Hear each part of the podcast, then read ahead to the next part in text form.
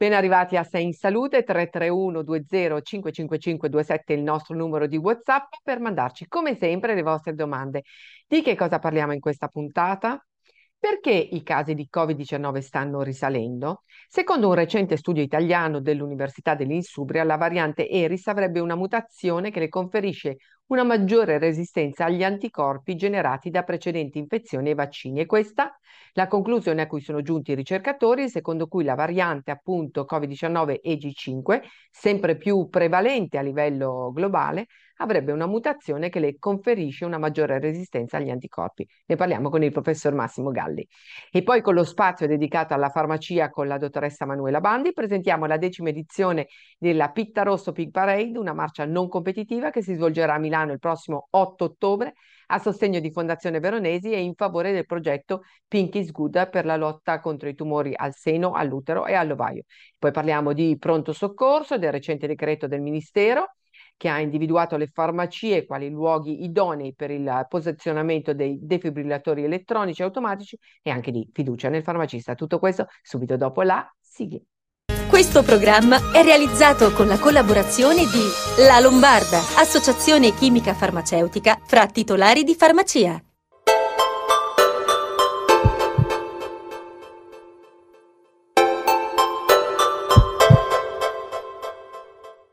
Ed eccoci qua e siamo in collegamento con il professor Massimo Galli, infettivologo e amico di Sei in Salute. Bentornato professore. Un vero piacere per me, per questa nuova stagione, che speriamo sia propizia da tutti i punti di vista.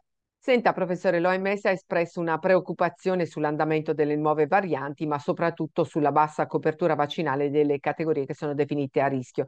Lei come vede questo inizio di autunno con le scuole che si riaprono e con tutte le attività che riprendono? Beh, innanzitutto credo, vabbè, faccio outing. Io ho quattro dosi di vaccino e eh, una Covid conclamata, cioè un'infezione ruspante fatta in prima persona nella mia storia. Credo che mi vaccinerò quanto prima per la quinta volta. Questo perché comunque, eh, facendo una media dei dati che eh, sono emersi finora, risulta abbastanza evidente che eh, per le persone anziane e anzianotto sono fragili, spero di non esserlo, ma ci sono molte persone con fragilità eh, importanti che non sono anziane magari anche, Beh, eh, una garanzia di maggior copertura da questo punto di vista è importante. Di buono c'è che gli ultimi dati sembrano corroborare la convinzione che anche l'ultima generazione di vaccini, anche se non corrisponde all'ultimissima generazione di varianti, sia in condizione di proteggerti eh, ragionevolmente nei confronti delle varianti. Poi ci sarà sempre chi non è in grado di rispondere comunque, e ci sarà anche chi è già ultra agguerrito di suo, per cui questa cosa può diventare non indispensabile. È un dato di fatto però che eh, ci possiamo attendere per eh, più o meno la fine del mese di settembre o i primi di ottobre che a seguito anche della ripresa di tutte le attività e della riapertura delle scuole, eh, nell'ambito delle quali c'è quella fetta di popolazione italiana che non è vaccinata per la grande maggioranza, i bambini, ecco, questo non potrà che determinare un aumento della circolazione del virus. Piaccia o non piaccia a coloro che eh, in politica e non eh, piace molto far finta che il problema sia finito e che si debba soltanto girare pagina quindi nessun atteggiamento di eh, panico o di eh, terrorismo, ma le legittime cautele. I nonni, me compreso, se vogliono avere un uh, rapporto tranquillo con i propri nipoti, è il caso che si vaccinino. Il Ministero della Salute ha aggiornato le regole su isolamento e sorveglianza. Le chiedo cosa cambia, cosa significa e cosa consiglia lei. Ora si è voluto sostanzialmente dichiarare che non era più il caso di tenere in casa le persone una volta che eh, fosse, anche se insomma mh, mm, palesemente portatori, eh, portatrici dell'infezione e con tampone positivo. non voglio tanto stare a commentare questa cosa. Eh, mi interessa soprattutto sottolineare che, di nuovo, una volta di più, la, la, cautela eh, individuale. Chi, eh, eh, chi, ha cognizione di causa, chi, mia nonna diceva chi ha cervello lo usi, insomma, no? Cioè, da questo punto di vista eh, il rischio sempre importante è quello per le persone fragili che possono non essere in grado di montare una valida risposta immunitaria né al virus né al vaccino e che vanno protette, insomma, per cui eh, se non si riesce a limitare la circolazione del virus con delle limitazioni individuali nei confronti di coloro che sono, che sono infettati, nel momento in cui il virus lo buttano fuori, in cui l'infezione è attiva, credo che sia importante ritornare su criteri di protezione individuale, in particolare, ripeto, per le persone fragili come le mascherine e le cautele nei confronti delle frequentazioni. Altro e di più evidentemente non, non sono in grado di dire. Per chi è attento all'andamento delle malattie infettive e vuol capire cosa fare in termini di copertura vaccinale, tra un po' inizia anche la stagione dell'influenza. Quest'anno non ci saranno più gli hub per le vaccinazioni che verranno fatte dal medico di medicina generale e nelle farmacie che, devo dire, l'anno scorso hanno fatto un gran lavoro vaccinandosi per la Covid che per l'influenza. Allora, la vaccinazione antinfluenzale va assolutamente fatta, sto parlando degli over 65, ma non soltanto, è offerta gratuitamente anche per i bambini che sono, ahimè, il grande polmone dell'infezione eh, influenzale. La vaccinazione va fatta e eh, mi auguro che eh, la lezione eh, che è stata impartita dalla Covid abbia migliorato le capacità di risposta vaccinale. Lo vedremo nei fatti. Per quanto riguarda eh, l'influenza, non è impossibile che quest'anno arrivi un po' prima del solito e che trovi una grande quantità di persone eh, eh, in grado di infettarsi. Questo è ancora uno strascico dei due anni incredibili in cui l'influenza limitata dal lockdown e mas- dalle mascherine praticamente non c'è stata perché non ha circolato, per poi vedere invece un anno in cui l'influenza è arrivata alla grande, è arrivata con grande anticipo e ha avuto probabilmente il picco epidemico più alto dall'inizio del secolo. Eh, ricordiamoci che comunque, ridendo e scherzando, ma non si ride, non si scherza, l'influenza fa sempre circa 8.000 morti l'anno nel nostro paese, 40.000 in Europa, quindi da questo punto di vista, la pre- soprattutto in persone anziane e in grandi anziani. Da questo punto di vista diventa poi paradossale, grottesco scampare alla Covid per morire in influenza, quindi la, uh, la prevenzione è assolutamente consigliabile e sarebbe una gran cosa che appunto le due vaccinazioni andassero a braccetto, no? venissero fatte in contemporanea come eh, è già stato fatto in maniera valida e con successo in passato.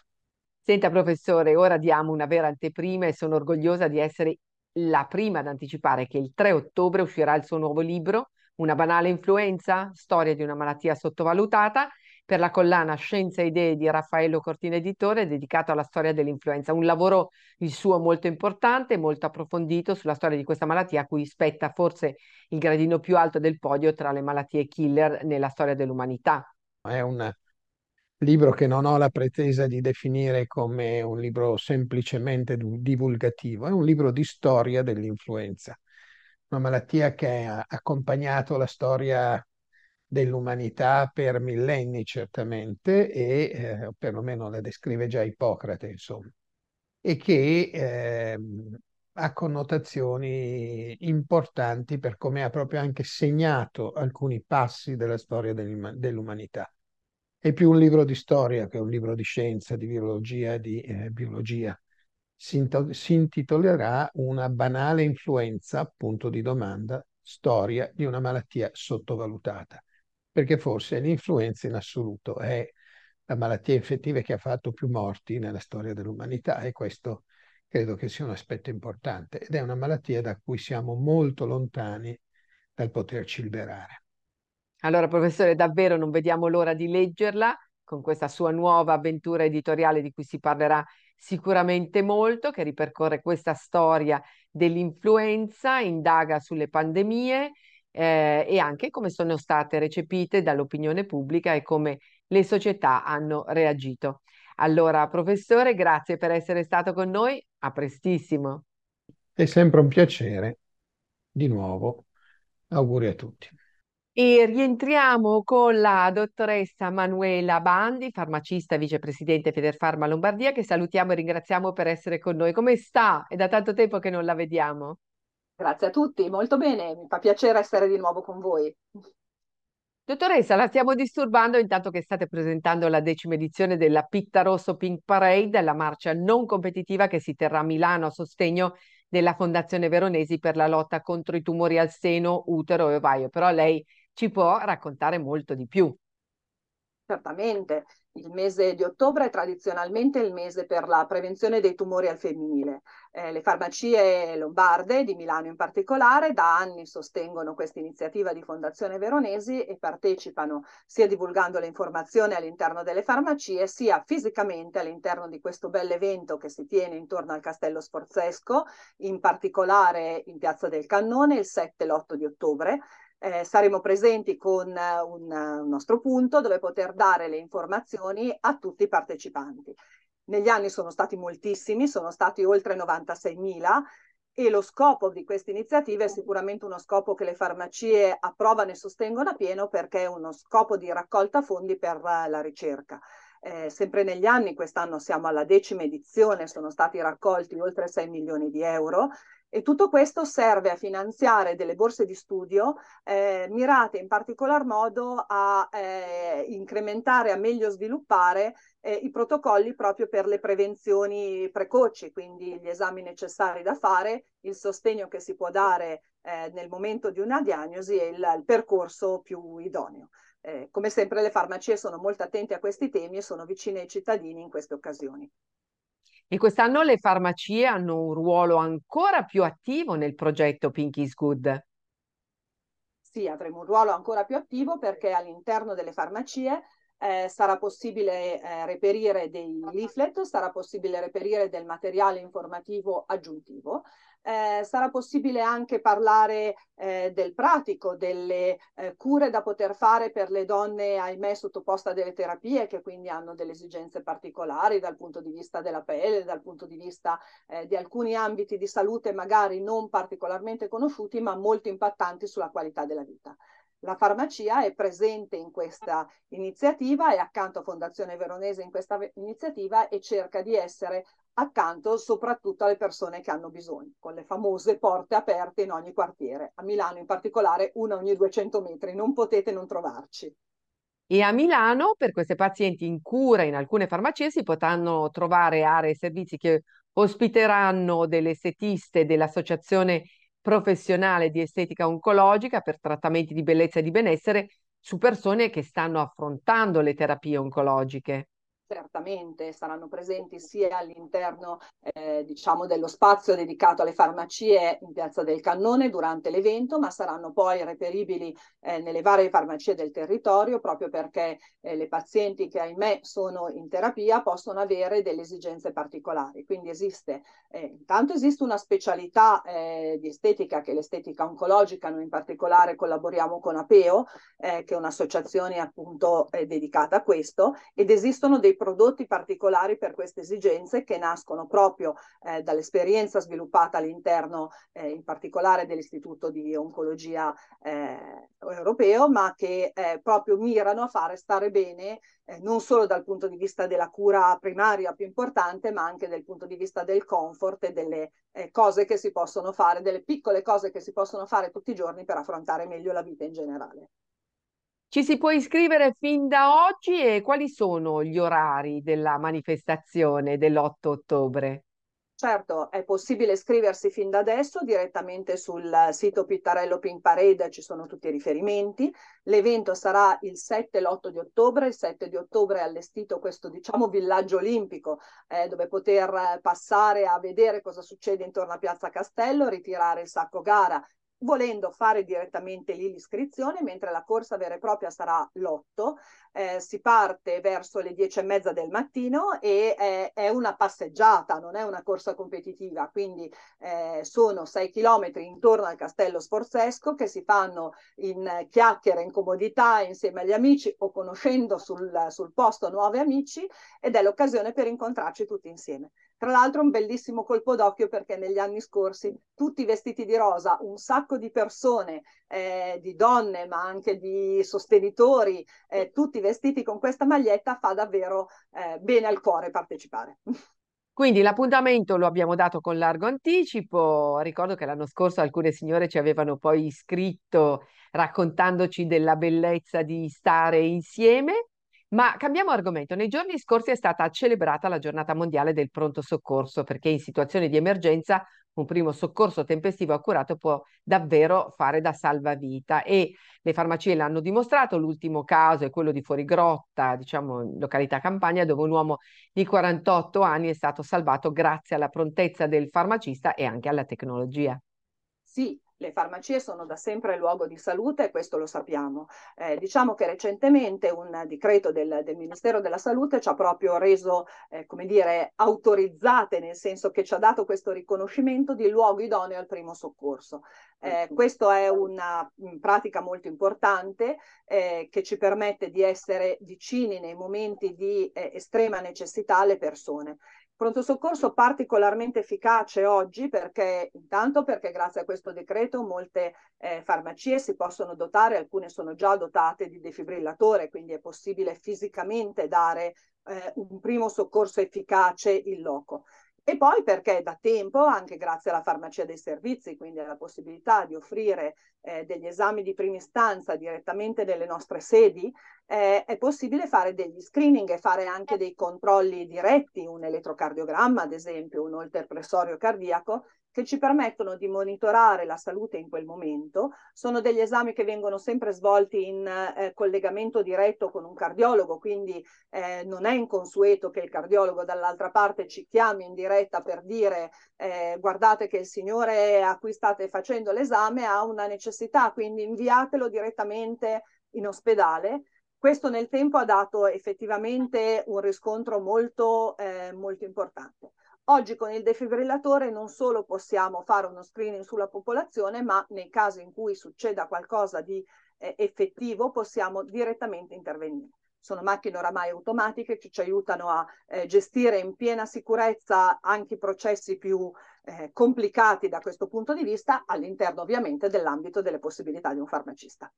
Certo, tutto questo lavoro che state facendo e che impariamo a conoscere ogni settimana a Sei in Salute vi sta legando ai cittadini sempre di più e infatti i risultati di un sondaggio di Ipsos Italia mostrano come i cittadini siano legati alle farmacie, alla figura del farmacista. Il 93% dei cittadini ha una sua farmacia di fiducia perché è vicina a casa e per la soddisfazione dei servizi offerti e il 36% eh, proprio per la fiducia nei confronti del farmacista. È un ruolo sempre più importante.